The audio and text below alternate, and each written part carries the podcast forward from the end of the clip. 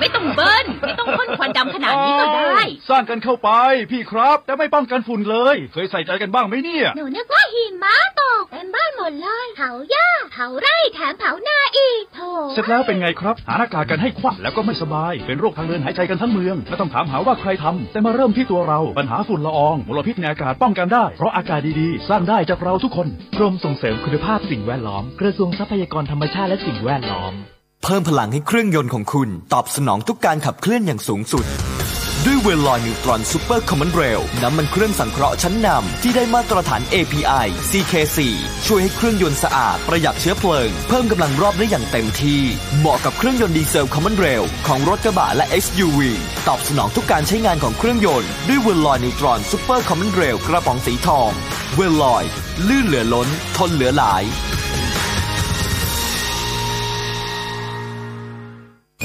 เตรียมกลับมาพบกับสองคนข่าวที่คนไทยคุ้นเคย ต้นแบบการเล่าข่าวที่ย่อยได้ง่าย ได้อัธรสครบประเด็นที่คนไทยต้องรู้ กนกรัฐวงศกุล และธีระธัญญาภัยบูรณ์ในรายการ เช้าข่าวเข้ม เข้มกันทุกเช้าวันจันทร์ ถึงศุกร์เวลา 8นาฬิกา40 นาทีถึง 10นาฬิกาทางมิติข่าว 90.5 เริ่ม 1 กุมภาพันธ์นี้ สถานีวิทยุกรมการพลังงานทหาร พลังงานทหาร พลังการทำไทย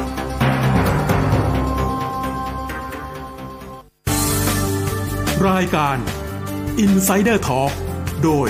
ธนงขันทองและทีมงาน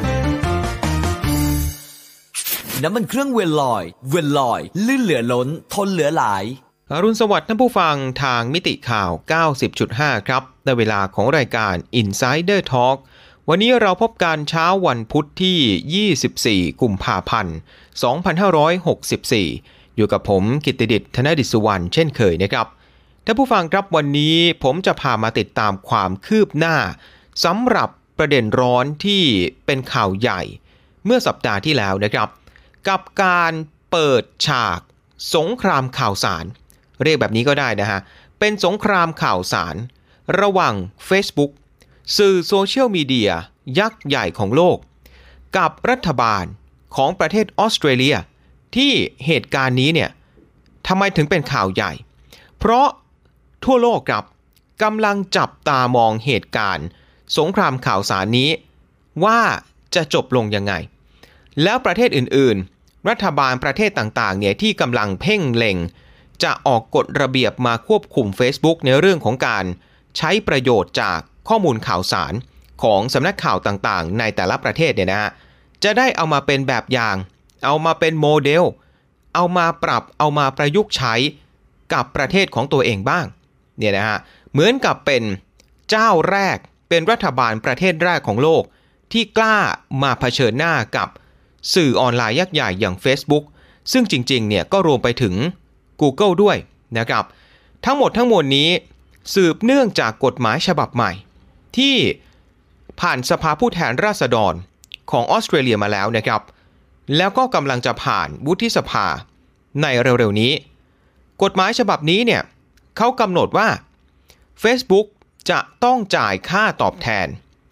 เป็นเงินเนี่ยนะฮะ ให้กับคอนเทนต์ให้กับเนื้อหาใด ๆ ก็ตาม ที่ไปเอามาจากสื่อของออสเตรเลีย แล้วไปปรากฏอยู่บน Facebook ไม่ว่าจะเป็นการไปแชร์มาของผู้ใช้ Facebook เอง หรือว่าจะไปขึ้นบนหน้าเพจ หน้า News Feed ต่างๆ คือรัฐบาลออสเตรเลียก็มองว่า ปัจจุบันนี้เนี่ย สื่อกระแสหลักก็ถูก disruption นะครับจากโลกออนไลน์เข้าไปทุกวันทุกวัน รายได้ก็หดหายไป สื่อเล็กๆ น้อยๆ สื่อที่ อยู่มาตั้งแต่ดั้งแต่เดิมเนี่ยหลายเจ้าก็ทยอย ปิดตัวลงไปทีละเจ้าทีละเจ้า โดยเฉพาะสื่อสิ่งพิมพ์ แล้วยิ่งมาเจอ Facebook นะครับเอาเนื้อหาจากสื่อเหล่านี้ที่บางทีเนี่ยก็ลงทุนลงแรงไปทำมาเหน็ดเหนื่อย แต่พอมาอยู่ในแพลตฟอร์ม Facebook เหมือนกับว่า Facebook ก็เอาเนื้อหาเหล่านี้ มาหาประโยชน์ได้แบบแทบจะไม่ต้องเสียค่าใช้จ่ายอะไร แล้ว เหมือนกับว่าพอไปคลิกลิงก์ของ Facebook เนี่ยก็ขึ้นเป็นเนื้อหาข่าว แล้ว Facebook เองก็เอาโฆษณาที่คนมาลงไว้กับแพลตฟอร์มตัวเองเนี่ยเอาไปขึ้นเป็นโฆษณาแล้วเอาเงินเข้ากระเป๋าตัวเองได้ ซึ่งเนี่ยฮะรัฐบาลออสเตรเลียก็เลยมองว่าเหมือนกับบรรดาสื่อเหล่านี้ถูกเอาเปรียบโดย Facebook อยากให้มันแฟร์ขึ้น อยากให้ Facebook เนี่ยมีการจ่ายค่าตอบแทน ให้กับคอนเทนต์เนื้อหาต่างๆ เหล่านี้ ฝ่าย Facebook เองก็อ้างว่ากฎหมายฉบับนี้เนี่ยมันมัดมือชก ไม่แฟร์นะครับ Facebook ก็ให้เหตุผลว่า ตัวเองก็เป็นแพลตฟอร์มนะครับที่ช่วยให้คนส่วนใหญ่เนี่ยเข้าถึงเนื้อหาข่าวเหล่านี้ได้มากขึ้นต่างหากเนี่ยนะง่ายกว่าคนที่ไปเข้าดูเว็บข่าวนั้นโดยตรงนะครับ ก็ลองนึก ถึงสภาพในความเป็นจริงนะฮะเดี๋ยวนี้หลายคนเนี่ยเวลาติดตามข่าวก็ดูเอาจากสื่อโซเชียลต่างๆ ไม่ได้เข้าไปที่เว็บไซต์ของสำนักข่าวนั้นๆ มาทีละเว็บทีละเว็บทีละเว็บก็ไม่ค่อยทำเท่าไหร่นะส่วนใหญ่ก็ดูกันตามโซเชียลว่าเพื่อนแชร์ข่าวอะไรกันมาแบบนั้นนะครับ Facebook ก็อ้างว่าก็ในเมื่อผู้ใช้เป็นคนเอามาแชร์เองนะครับ แล้ว Facebook เองนะจะเกี่ยวอะไร เนี่ยนะฮะก็คือเป็นการช่วยให้คนส่วนใหญ่ จะได้อ่านคอนเทนต์ต่างๆ เหล่านั้นได้มากขึ้นต่างหาก แล้วรายได้ของ Facebook เองที่ได้จากการเอาข่าวเหล่านี้เข้ามาเนี่ยก็ไม่ได้มากมายอะไรเนี่ยนะฮะจน Facebook ครับเมื่อสัปดาห์ที่แล้ว เป็นฝ่ายเปิดฉากก่อน ด้วยการบล็อกทุกเพจสำนักข่าวที่ตั้งอยู่ในประเทศออสเตรเลีย แบบเซอร์ไพรส์แบบข้ามคืนเลยนะครับ โดยที่คนทั่วโลกเนี่ยจะเข้าถึงเพจข่าวเหล่านี้ไม่ได้เช่นกัน เข้าไปเนี่ยเพจนี้ยังมีอยู่นะฮะ ยังมีการแสดงให้เห็นว่าเป็นเพจของสำนักข่าวไหนของทีวีช่องไหนของสื่อออนไลน์ สื่อหนังสือพิมพ์อะไร บอกชื่อนะฮะแล้วบอกว่ามีคนกดไลค์มากเท่าไหร่ แต่นอกจากนั้นเราไม่เห็นอะไรอื่นๆเลยฮะโพสต์ต่างๆก็จะไม่ขึ้นเลย บอกว่าไม่ได้มีการโพสต์อะไรใด ๆ ทั้งสิ้นเนี่ยนะฮะคนไทยเองเข้าไปดูก็ไม่ได้ คนออสเตรเลียยิ่งหนักเข้าไปใหญ่ฮะนอกจากจะไม่สามารถเข้าถึงเนื้อหาในเพจของสำนักข่าวในประเทศตัวเองได้แล้วเนี่ยตั้งแต่สัปดาห์ที่แล้ว คนออสเตรเลียไม่สามารถเข้าถึงเพจ Facebook ของสำนักข่าวใด ๆ ก็ตาม บนโลกใบนี้ได้เลยนะ ปรากฏว่าผลที่เกิดขึ้นจากมาตรการแบบที่เรียกว่าหนักหนาสาหัสเนี่ยนะฮะมาตรการใหญ่ของ Facebook นี้ก็คือ Facebook นั้นถูกวิจารณ์เลยฮะถูกวิจารณ์ว่าทำเกินไปทำแบบนี้เนี่ยเหมือนกับตัวเองกลางทำตัวเหมือนกับเป็นผู้ที่ผูกขาด การเข้าถึงนะฮะคอนเทนต์ข่าวในปัจจุบันทำตัวเหมือนกับว่าโอ้โหเป็นบริษัทเอกชนที่ มีพลังอำนาจ ทั้งอำนาจเงินนะฮะแล้วก็อิทธิพลที่เหนือยิ่งกว่ารัฐบาลของประเทศต่างๆซะอีกเนี่ยนะฮะทำให้เกิดคำถามว่าเออนี่ Facebook นะครับหรือแม้กระทั่ง Google หรือว่าบริษัท IT ยักษ์ใหญ่อื่นๆเนี่ยเป็นบริษัทที่ใหญ่เกินไปหรือเปล่า ถึงเวลาหรือยังนี่ที่จะต้องออมีการทำให้บริษัทเหล่านี้เล็กลงมานะครับไปแยก กิจการของบริษัทใหญ่ ๆ เหล่านี้เนี่ยนะครับเพราะไม่งั้นอิทธิพลจะมากเกินไปแล้วเหมือนกับกลายเป็นว่า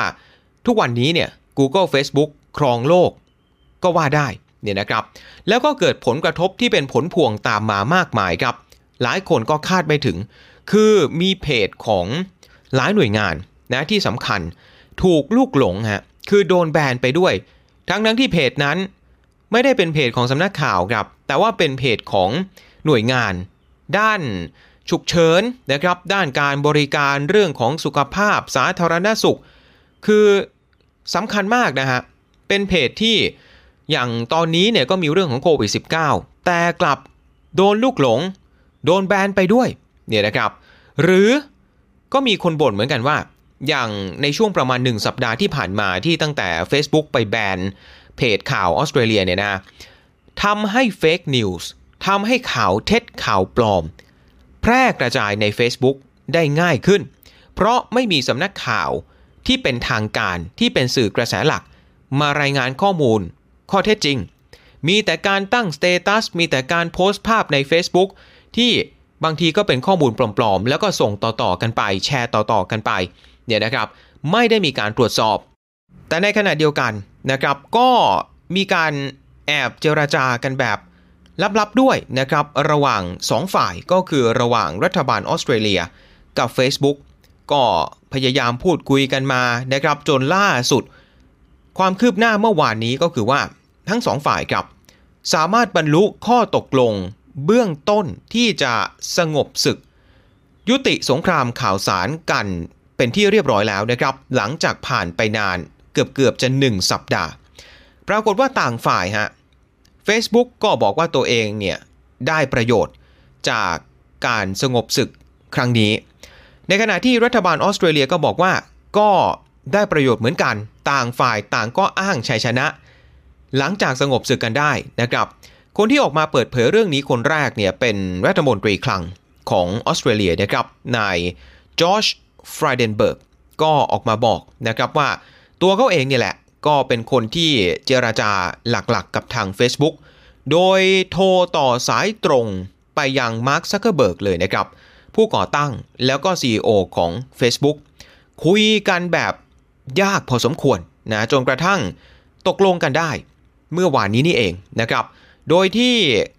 ทางออสเตรเลียนะครับก็คาดการว่าเดี๋ยว Facebook ก็คงจะทำให้สถานการณ์ทุกอย่าง กลับเข้าสู่ภาวะปกติได้ ภายในอีก ไม่กี่วันข้างหน้านะครับ แต่ว่าตอนนี้เลยเนี่ยล่าสุด เท่าที่ผมเข้าไปลองตรวจสอบดูนะครับสำหรับบางเพจข่าวของออสเตรเลีย ก็ยังคงเข้าแล้วไม่มีอะไรนะฮะยังคงโดนแบนอยู่นะครับ ก็ Facebook ก็เหมือนสัญญาเวลาว่าเดี๋ยวจะนะฮะคืนนะฮะให้เพจต่างๆ กลับมาเคลื่อนไหวได้ตามปกติในอีกไม่กี่วันนี้นะครับ นอกจากนี้ทางรัฐมนตรีคลังของออสเตรเลียก็บอกว่า ใช้คำนี้ฮะ Facebook ได้กลับมา add friend กับออสเตรเลียอีกครั้งหนึ่งนี่นะครับใช้สำนวนเหมือนกับเป็นเพื่อน Facebook ที่ unfriend กันไปนะแต่ว่าตอนนี้กลับมาเป็นเพื่อนกันใหม่เป็นที่เรียบร้อยนะครับแล้วทางออสเตรเลียเองเนี่ยก็บอกเลยว่าคือเหมือนกับประเทศตัวเองตอนนี้กำลังต่อสู้ในสงครามตัวแทนให้กับบรรดารัฐบาลนะครับแล้วก็สื่อมวลชนต่างๆ ทั่วทั้งโลก เนี่ยนะฮะที่เป็นประเทศแรกที่กล้าจะงัดข้อกับ Facebook ก็รู้ดีว่าทุกสิ่งทุกอย่างที่กำลังเกิดขึ้นเป็นความเคลื่อนไหวจากประเด็นนี้เนี่ยทั่วโลกต่างจับตามอง ทีนี้ข้อตกลงเกิดอะไรขึ้นทำไมสัปดาห์ที่แล้วเนี่ยดูจะต่างฝ่ายต่างก็แข็งกร้าวใส่กันไม่มีใคร ยอมลดราวาศอกกันเลย แม้แต่น้อย แล้วทำไมอยู่ดีๆ เมื่อวานนี้เนี่ยทั้งสองฝ่ายก็กลับมาตกลงกันได้แบบ ง่ายๆซะอย่างนั้นนะครับ คือทางออสเตรเลียนะครับทางรัฐบาลก็บอกว่า ก็มีการเสนอ Facebook นะบอกว่าเดี๋ยวจะมีการปรับแก้ไขเนื้อหาในร่างกฎหมายเนี่ยนะครับประมาณ 4 จุดด้วยกัน ซึ่งก็จะต้องไปแก้ไขเนื้อหาก่อน เพราะว่าหลังจากที่สภาล่างก็คือ สภาผู้แทนราษฎร ผ่านกฎหมายมาปับ๊บตอนนี้เนี่ยอยู่ในชั้นการอภิปรายของวุฒิสภานะครับ แล้วถ้าเกิดมีการแก้ไขเนื้อหาในชั้นวุฒิสภาเสร็จปับ๊บก็ต้องส่งกลับไป ให้สภาผู้แทนราษฎร ลงมติใหม่ เนื่องจากมีการแก้ไขเนื้อหานะครับ แต่คาดว่าน่าจะผ่านไปได้โดยเร็วนะครับ อาจจะภายในสัปดาห์นี้ แล้วหลังจากนี้กฎหมายก็จะประกาศบังคับใช้ต่อไปนะครับ เดิมทีเนี่ยถ้าผู้ฟังฮะเดิมทีกฎหมาย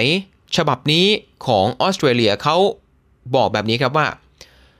ทางสื่อโซเชียลมีเดียยักษ์ใหญ่เนี่ยที่ไม่ว่าจะเป็น Facebook หรือว่า Google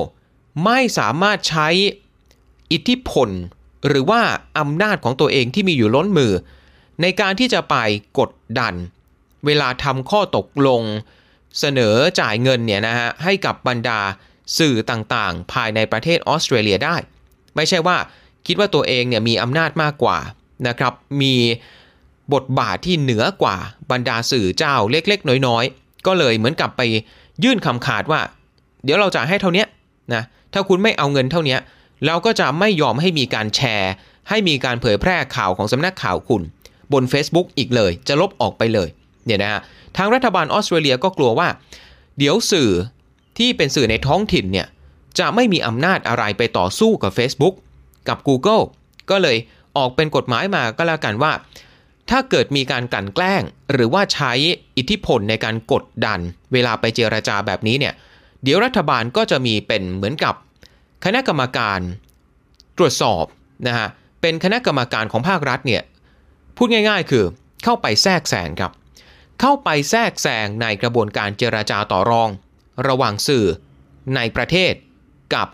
บรรดาสื่อโซเชียลยักษ์ใหญ่เหล่านี้ เพื่อให้ฝ่ายของสื่อ ได้รับค่าตอบแทนที่เป็นธรรมมากที่สุด แล้วก็เลยนำมาสู่ ข้ออ้างของ Facebook นั่นเองนะครับที่บอกว่าเอาทำแบบนี้เนี่ย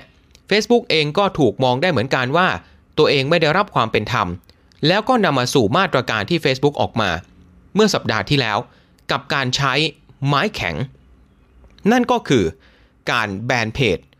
สำนักข่าวเหล่านี้ไปทั้งหมดเลยนะครับ อันนี้ก็คือกฎหมายเดิม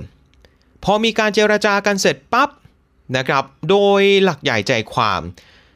สิ่งที่เปลี่ยนแปลงไปก็คือ ทางรัฐบาลออสเตรเลียจะเอาแบบนี้ฮะ คือคราวนี้เนี่ย ทางรัฐบาลออสเตรเลียก็จะบอกว่า จะไม่ได้มีการไปบังคับใช้ตัวกฎหมายนี้ กับ Facebook หรือว่า Google แบบทันทีทันใดนะครับ หรือว่าไม่ได้แบบ ตีขลุมตีรวมไปเลยนะครับ คือยังไงก็ตามต้องไปบังคับใช้ภาครัฐต้องไปแทรกแซงไม่ได้เป็นแบบนี้ทุกกรณี คราวนี้จะไปแก้เนื้อหาในกฎหมาย เพื่อที่จะมองด้วยพิจารณาด้วยว่า Facebook Google มีความพยายามมากแค่ไหนหรือยัง ที่จะไปเจรจาข้อตกลง ตอบแทนผลประโยชน์ เรื่องของคอนเทนต์ข่าวสารให้กับสื่อในประเทศ ถ้าเกิดมีความพยายามพอสมควรนะฮะเห็นแล้วก็รับได้เนี่ยนะทางรัฐบาลก็จะไม่บังคับใช้ตัวกฎหมายฉบับนี้เนี่ยนะฮะก็คือมีข้อยกเว้นเป็นกรณีไป ขณะเดียวกันครับก็จะมีระยะเวลาที่เขาเรียกว่าเป็นช่วงเปลี่ยนผ่านหรือว่าช่วงผ่อนปรนเนี่ยสเดือนครับ คือหลังจากที่กฎหมายมีการ ประกาศในราชกิจจานุเบกษาเริ่มมีผลบังคับใช้ แต่เดี๋ยวจะให้เวลา 2 เดือนก่อนฮะให้เวลาทั้ง Facebook ทั้ง Google เหล่านี้เนี่ยสเดือน เอาไปคุยกับบรรดาสื่อเจ้าต่างๆ ในออสเตรเลียให้เรียบร้อย เพื่อที่จะปิดดีลปิดข้อตกลงกันให้ได้ ก่อนที่ภาครัฐจะเข้าไปแทรกแซงเนี่ยนะครับ Facebook เองก็แฮปปี้ครับ ดีใจเลยหลังจากที่เจราจากันบรรลุข้อตกลงกันได้นะครับ Facebook ก็อ้างเลยบอกว่า การที่รัฐบาลออสเตรเลียเนี่ยให้คำมั่นแบบนี้ นั่นก็หมายความว่า Facebook เองก็ยังคงมีอำนาจในการตัดสินใจ ว่าจะให้ข่าวของสำนักข่าวไหน ปรากฏอยู่บนแพลตฟอร์มของ Facebook บ้าง แล้วก็จะไม่ถูกบังคับนะฮะหรือว่าถูกแทรกแซงจากภาครัฐของออสเตรเลีย โดยอัตโนมัติ ปรากฏว่าพอมีข่าวการบรรลุข้อตกลงระหว่างรัฐบาลกับ Facebook มาปั๊บเมื่อวานนี้เนี่ยนะครับท่านผู้ฟัง ช่วงค่ำค่ำวานนี้ บรรดาสื่อของออสเตรเลียฮะโดยเฉพาะบรรดาสื่อยักษ์ใหญ่ พูดชื่อมาก็อาจจะคุ้นๆหูอยู่บ้างเนี่ยนะครับ ไม่ว่าจะเป็น Guardian ออสเตรเลียหรือว่า News Corp นะครับ News Corporation ของเจ้าพ่อสื่อรูเพิร์ตเมอร์ด็อกเนี่ยนะฮะก็เรียกว่าประกาศเลยนะว่า เดี๋ยวจะกลับมาเจรจากับ Facebook ต่อไปนี่นะครับ โดยเฉพาะอย่าง News Corp ของรูเพิร์ตเมอร์ด็อกเนี่ยถือว่าเป็นผู้ที่มีอิทธิพลในวงการสื่อไม่ใช่แค่ในออสเตรเลียเท่านั้น เขาคนนี้ยังเป็นเจ้าของสถานีโทรทัศน์ Fox News ในอเมริกาด้วย ซึ่งถือเป็นสถานีข่าวเคเบิลทีวีอันดับหนึ่ง ของสหรัฐนะครับแล้วก็มีฐานคนดูเนี่ยเป็นสาย conservative นะครับเป็นอนุรักษ์นิยม หรือพูดอีกอย่างก็คือเป็นริพับลิกันนั่นเองนะครับแล้วก็เป็นสื่อที่เรียกว่ามีส่วนสำคัญที่ทำให้โดนัลด์ทรัมป์เนี่ยชนะเลือกตั้งเป็นประธานาธิบดีนะครับก็แสดงให้เห็นเหมือนกันว่าตอนนี้เนี่ยคนที่กลุ่มสื่อใหญ่ๆ อยู่ในมือไม่ได้อยู่แค่ในประเทศใดประเทศหนึ่ง อย่างกรณีของรูเพิร์ตเมอร์ด็อกก็กำอำนาจเนี่ยนะฮะ อยู่ในสื่อหลายประเทศเลยครับ ไม่ว่าจะเป็นในออสเตรเลีย ในสหรัฐ ในอังกฤษเองก็ตามเนี่ยนะครับก็บรรดาสื่อใหญ่ๆเหล่านี้ก็รีบประกาศเลยครับ ก็เดี๋ยวจะกลับมาเจราจากับ Facebook ต่อครับ ในขณะที่อีกหนึ่งสื่อยักษ์ใหญ่นะครับของออสเตรเลียอย่าง Seven West Media ก็ออกแถลงการมาเมื่อวานนี้ครับว่าเดี๋ยวจะมีการพยายามนะที่จะบรรลุข้อตกลงกับ Facebook ให้ได้ ภายในระยะเวลา 60 วัน แต่ในขณะเดียวกันกฎหมายนี้เนี่ยถ้าเกิดบังคับใช้เมื่อไหร่ นี่จะถือเป็นประเทศแรกของโลกนะครับที่มีกฎหมายในลักษณะนี้ เพราะฉะนั้นในทางปฏิบัติคือในเรื่องของข้อกฎหมายเรื่องของนิตินัยเนี่ยก็อีกเรื่องหนึ่ง แต่ว่าในความเป็นจริงในทางปฏิบัติ กฎหมายนี้ในท้ายที่สุดแล้ว จะมีประสิทธิภาพขนาดไหน จะถูกนำมาใช้จริงบ่อยไหม นะครับ จะเห็นผลชัดไหม อันนี้ยังคงไม่มีใครตอบได้ แต่ก็มีคนตั้งข้อสังเกตไว้แบบนี้ครับ บอกว่า Facebook เองเนี่ย ถ้าเป็นไปตามที่มีการเจราจากับรัฐบาลออสเตรเลียมาปับ๊บ ก็จะเท่ากับว่า Facebook ยังคงมีอำนาจเบ็ดเสร็จเด็ดขาดอยู่ในมือตัวเอง ในการที่จะกำหนดได้ทุกสิ่งทุกอย่างว่า บนแพลตฟอร์มของตัวเองก็คือ Facebook สื่อเจ้าไหน ที่ Facebook โอเคบ้าง สื่อเจ้าไหนไม่โอเค เราไม่ให้โชว์ใน Facebook เนี่ยนะครับ นั่นคืออาจจะเป็นการควบคุมสิ่งที่ผู้ใช้ Facebook ซึ่งมีเป็นพันล้านคนทั่วโลกเนี่ยนะฮะหรืออย่างในออสเตรเลียก็คงจะเกือบทั้งประเทศ ควบคุมสิ่งที่คนทั่วไปเนี่ยเสพได้ไหม กับเนื้อหากับคอนเทนต์สื่อ อะไรที่ Facebook ไม่อยากให้เห็นก็ไม่ต้องเห็น อะไรที่ Facebook อยากให้เห็นก็จะขึ้นมาให้เห็นก่อนเนี่ยนะครับ คือเท่ากับว่า Facebook ยังคงมีอำนาจเต็มๆในมือ แล้วกำหนดทิศทางการเสนอข่าวบนแพลตฟอร์มตัวเองได้ ทั้งหมดเนี่ยนะครับ แล้วก็ในแง่ของการเจรจาข้อตกลงกับสื่อเนี่ยหลายคนมองว่าคนที่ได้ประโยชน์ไปเต็มๆ น่าจะเป็นสื่อเจ้าใหญ่ ๆ นะครับ เพราะว่า Facebook ก็เป็น บริษัทยักษ์ใหญ่ บริษัทของเอออเมริกา บริษัทข้ามชาติอยู่แล้วนะครับแต่อย่างในออสเตรเลียเองนะครับก็จะมีสื่อที่แบบพอจะมีอำนาจในมือเยอะๆอำนาจต่อรองเยอะๆเนี่ยก็คงจะมีสื่อเจ้าใหญ่อยู่ไม่กี่เจ้า ในขณะที่สื่อเล็กๆนะครับ คงยากฮะที่จะไปต่อก่อนในการเจรจากับ Facebook ได้เนี่ยนะครับ อันนี้ก็มีคนตั้งข้อสังเกตว่า สุดท้ายแล้วกฎหมายนี้จะช่วยสื่อขนาดเล็ก ได้มากแค่ไหน และอย่างที่บอกไปครับว่าเรื่องนี้เนี่ยมันไม่ได้ออกมาบังคับใช้นะครับกับแค่ Facebook เท่านั้น อีกเจ้าหนึ่งที่ยักษ์ใหญ่ไม่แพ้กันนะฮะโดยเฉพาะในฝากฝั่งของ Search Engine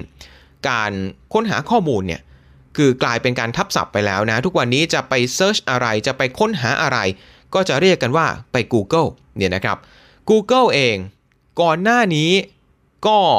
ทำในลักษณะคล้ายๆ กันกับ Facebook ฮะคือออกมาขู่ขู่ว่าถ้าเกิดรัฐบาลออสเตรเลียยังดึงดัน ในการที่จะผ่านกฎหมายนี้ต่อไปเนี่ยแล้วเดี๋ยว Google ก็เอาจะเอาอย่างนี้ก็แล้วกัน เดี๋ยว Google เนี่ยจะถอนนะครับการทำธุรกิจ Search Engine การค้นหาข้อมูลเนี่ยนะครับถอนธุรกิจออกจากประเทศออสเตรเลียทั้งหมดไปเลย แต่ก็ได้แค่ขู่ครับ อย่าง Facebook นี่ก็ทำจริงนะครับ แต่ Google เนี่ยได้แค่ขู่ ท้ายที่สุดแล้วไปทำข้อตกลง กับบรรดาสื่อหลายเจ้าในออสเตรเลียได้สำเร็จ ก่อนหน้า Facebook ก่อนหน้านี้แล้วนะครับ ซึ่งหลังจากที่มีข่าวดีระหว่างรัฐบาลกับ Facebook เนี่ยทางรัฐมนตรีคลังออสเตรเลียก็บอกว่า Google เองก็แสดงความยินดีเหมือนกันนะครับกับข่าวที่เกิดขึ้นล่าสุดนี้ครับ ในขณะที่พอพูดถึงนะฮะบรรดาบริษัทเอไอทีใหญ่ๆเนี่ยนะฮะอย่าง พูดถึง Facebook ไป พูดถึง Google ไปนะครับ อีกบริษัทหนึ่งที่หลายคนคงจะนึกถึงก็คือ Microsoft นะครับ Microsoft เนี่ย อันนี้น่าสนใจมาก ๆ ครับ ในขณะที่บรรดารัฐบาลออสเตรเลียทั่วโลกกำลังกดดันเพ่งเล็ง ไปที่ 2 เจ้าคือ Facebook กับ Google Microsoft ซึ่งที่เป็นเจ้าใหญ่อีกเจ้าหนึ่งนะครับ แล้วในขณะเดียวกันก็คือเป็นคู่แข่งนั่นแหละ เป็นคู่แข่งทางธุรกิจ กับ Facebook และ Google ก็ได้ทีครับ ได้ทีก็ขี่แพะไล่ ไปจับไม้จับมือกับรัฐบาลประเทศต่างๆ เพื่อที่จะไปร่วมกดดัน ไปผสมโรงกับเขาด้วยนี่นะครับ ไปเรียกได้ว่า สนับสนุนบรรดากฎหมาย ควบคุมสื่อบรรดากฎหมายที่จะไปกดดัน คู่แข่งของตัวเองเหล่านี้เต็มที่เนี่ยนะครับ เพราะอะไร Microsoft เองก็ เห็นถึงประโยชน์ของตัวเองเหมือนกันนะครับ ถ้าเกิด Facebook หรือว่า Google เปลี่ยงพล้ำก็ดันธุรกิจที่คล้ายๆ กันของตัวเอง เข้าไปในตลาดของประเทศเหล่านั้นนั่นเองนี่นะครับ อย่างการเซิร์ชการค้นหาข้อมูลเนี่ย ถ้าไม่ใช่ Google แล้ว Microsoft ก็บอกว่าเดี๋ยวเราก็มีเหมือนกัน เราก็มีบริการที่เอ่อเรียกว่า Bing เนี่ยนะฮะ B I N G ก็มีบริการค้นหาข้อมูลแบบ ของ Microsoft เองเหมือนกันเนี่ยนะครับ แต่แน่นอนฮะเทียบชื่อชั้น คนส่วนใหญ่ก็คงจะยังไม่เคยได้ยินชื่อ Bing ด้วยซ้ำนะครับ คงจะชินกับ Google มากกว่าเนี่ยนะฮะแล้วที่สำคัญฮะเมื่อวันจันทร์ที่ผ่านมา Microsoft เนี่ยก็ไม่ได้เคลื่อนไหวแค่เฉพาะกรณีออสเตรเลีย ไปจับไม้จับมือกับสื่อหลายเจ้าเลยฮะ ใน EU นะครับ หรือว่าสหภาพยุโรป คือไปขอให้ ทาง EU เนี่ยออกกฎระเบียบอะไรที่มันออมากกว่านี้หน่อยนะครับ ในการที่จะไปกดดันให้ Facebook กับ Google เนี่ยจ่ายค่าตอบแทนนะให้กับบรรดาสื่อเนี่ยนะฮะคือพูดตรงๆเลยก็คือทาง Microsoft เนี่ยนะครับกับบรรดาสื่อใน EU เหล่านี้ ก็ได้แรงบันดาลใจ มาจากกรณีของออสเตรเลียนั่นเองนะครับ คือจริง ๆ EU เองมีกฎหมายเกี่ยวกับลิขสิทธิ์อยู่แล้วนะครับที่บังคับให้บรรดายักษ์ใหญ่ไอทียักษ์ใหญ่ออนไลน์ทั้งหลายเนี่ยไปเจราจาตกลงนะกับบรรดาสื่อ บรรดาผู้ผลิตข่าวนักเขียนนักดนตรีอะไรก็ตามที่เป็นเจ้าของลิขสิทธิ์เนี่ยนะครับ แต่ทาง Microsoft ก็บอกว่ากฎหมายเหล่านี้เนี่ยในแง่ความเป็นจริงในการปฏิบัติมันยังไม่พอ ต้องจริงจังกว่านี้ เนี่ยนะครับก็เลยไปจับไม้จับมือ คือ Microsoft นี่ลงทุนเองเลยนะฮะไปจับมือกับบรรดาสื่อต่างๆ เพื่อมากดดันคู่แข่งทางธุรกิจของตัวเองเนี่ยนะครับคือเรื่องนี้น่าสนใจครับ น่าสนใจว่าจากเคสออสเตรเลียแล้วเดี๋ยวหลังจากนี้เนี่ยจะลามไปที่ประเทศไหนอีกบ้างนะประเทศอื่นจะเอาอย่างไหมนะไม่ว่าจะเป็นอออย่างอังกฤษนะครับมีอังกฤษมีแคนาดา มี ฝรั่งเศสเนี่ยก็จะทำแบบนี้เหมือนกัน แล้วสุดท้ายเนี่ยประเทศไทยจะถอดบทเรียนจะเรียนรู้อะไรได้บ้างจากกรณีนี้ เพราะว่าสภาพของแวดวงสื่อในประเทศไทยเนี่ยก็ตอนนี้ก็ล้มลุกคลุกคานไม่แพ้ประเทศอื่น ๆ ทั่วโลกนะครับแล้วแน่นอนครับพอสื่ออยู่ได้นะนำเสนอข่าวที่ดีนำเสนอข่าวที่รอบด้าน ผู้บริโภคประชาชนคนทั่วไป สุดท้ายก็จะได้ประโยชน์ไปเต็ม ๆ ครับ และนี่แหละครับก็คือทั้งหมดของรายการ Insider Talk ในเช้าวันนี้นะครับ ผมกิตติดิษฐ์ธนดิษฐ์สุวรรณลาไปก่อนครับ สวัสดีครับ